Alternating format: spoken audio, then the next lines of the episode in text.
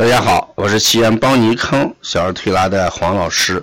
读一本好书，收获的是智慧，形成的是技能。胸有诗书气自华，身有绝技创天涯。下面是黄老师讲灸书《灸学泰斗周梅生灸神》的第十八讲，灸法选穴的基本原则啊，在灸法选穴的基本原则里边有这么几点。第一个呢，就是就近或者局部取穴。由于艾灸和针刺啦，直接作用于患部。古人称为阿是穴或者叫天应穴，如在患处附近或者离患处不远的地方取穴，今人称之为近取穴。两者的作用机制都是以调整局部功能为主，提高全身机能为辅的一种取穴。那这种取穴的作用是什么？第一个是改善。患处的血管和淋巴管的功能，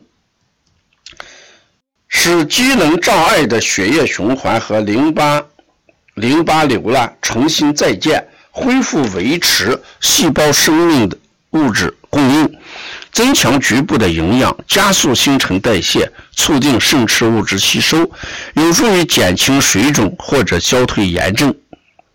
由于循环旺盛，可以带走。或者中和掉虚敌于患处的病理产物，打断病理的炎定过程，阻碍或者减少病理产物的产生，减轻患病组织所发出的病理冲动，大大的有利于健康和康复。第二个作用呢，宣泄患处的病理产物。患处中心是病理产物蓄积最多的地方，患处附附近呢，也是病理产物谋求出路最。多的地方，如果加作用于这些孔穴，特别是针灸、针刺、火针，则病理产物自会更易得到宣泄，或者是病理产物在酒精的作用下，由于理化状态的改变而减轻其毒性。毒性，由于灸法对灸法对很多病菌和毒素均有直接。敷灭与中和的作用，在很多急性化脓性炎症的初期，以及蛇虫毒咬等等，直接在患处施灸均有很高的疗效。第三个是作用于神经末梢及感受器，直接作用于患处及附近的孔穴，既可以刺激神经末梢或者感受器，向高级神经中枢发出冲动。激起全身与局部的各种反应，也可以影响到经络体系，使感传向远处传导，产生局部和整体相结合的功效。这是讲了颈部取穴。远部取穴的话，它有这么几个作用：说由于针灸或者呢，呃，这个针刺，它作用于远离患处的经穴，是由远而近。以提高全身机能为主，改善局部状况为辅的一种取穴方法。这跟与刚才讲的近端取穴是相反的。近端取穴呢，它是以改善局部为主，调节全身为辅；而远端取穴呢，它是以提高全身机能为主，改善局部为辅。它有这么几个作用：第一个呢，可以激起精气流行，使气滞病所。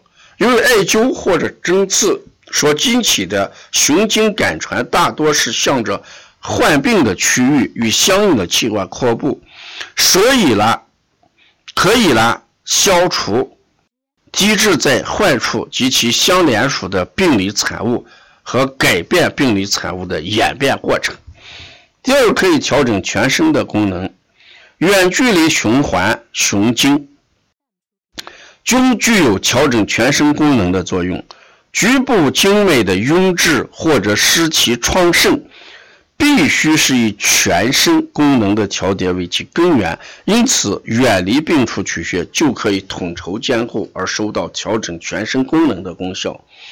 第三呢，可以促进平衡状态的恢复。一侧或者局部功能失调，也就是全身平衡关系的破坏。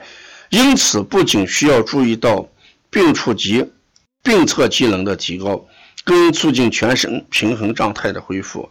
以针灸疗法的上病下取、下病上取、左病右取、右病左取、前病后取、后病前取等阴阳互引的术法，也就是通过远距离的经络感缠与感应的作用，恢复生理平衡，收到很好的效果。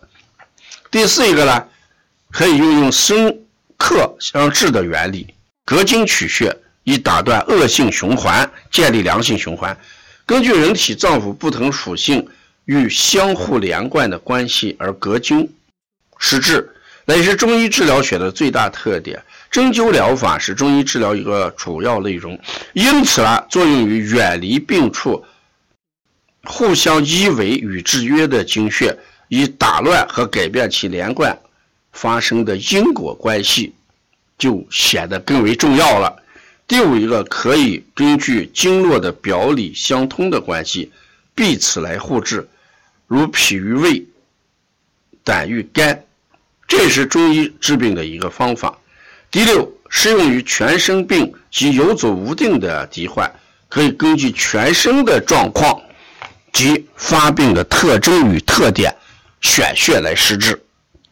这是它这个取穴上的两个特点和原则。另外呢，他谈到了针灸呢，还有一些呃不能取的穴，就是对灸呃灸穴的禁用的一些认识。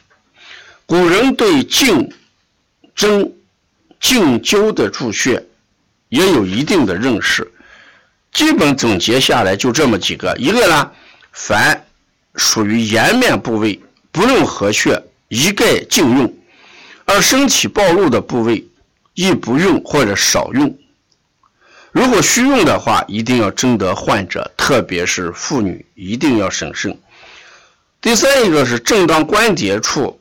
最好不用，也曾见因为感染或者成残疾的。第四呢，动脉应手处，如荆棘、冲阳，一般不要用。第五一个，手足冲要之处，如手足指、手足掌心，一般不用。第六，身体隐秘处，如腋窝、会阴等处，灸疮发作至为更为不便。第七个特殊部位。像乳中神阙啊，这个主要指的是直蝶灸。当然，神阙我们用隔姜灸、附子灸、隔烟灸是可以的。这里面主要讲的是直蝶灸啊，所以这一部分我们给基本上有一个原则啊，一个就是近端取穴啊。你记着，近端取穴以改变局部为主，调整全身为辅；远端取穴呢，它是以调整全身机能为主，而改变局部了。哎，为辅啊，它是两个特点不同。我们在应用针灸的时候，可以用这两个来选，哎选择。另外，他谈到了禁用的一些穴位，我们在临床上一定要注意啊。呃，如果要了解灸神的更多内容，敬请关注第十九讲。谢谢大家。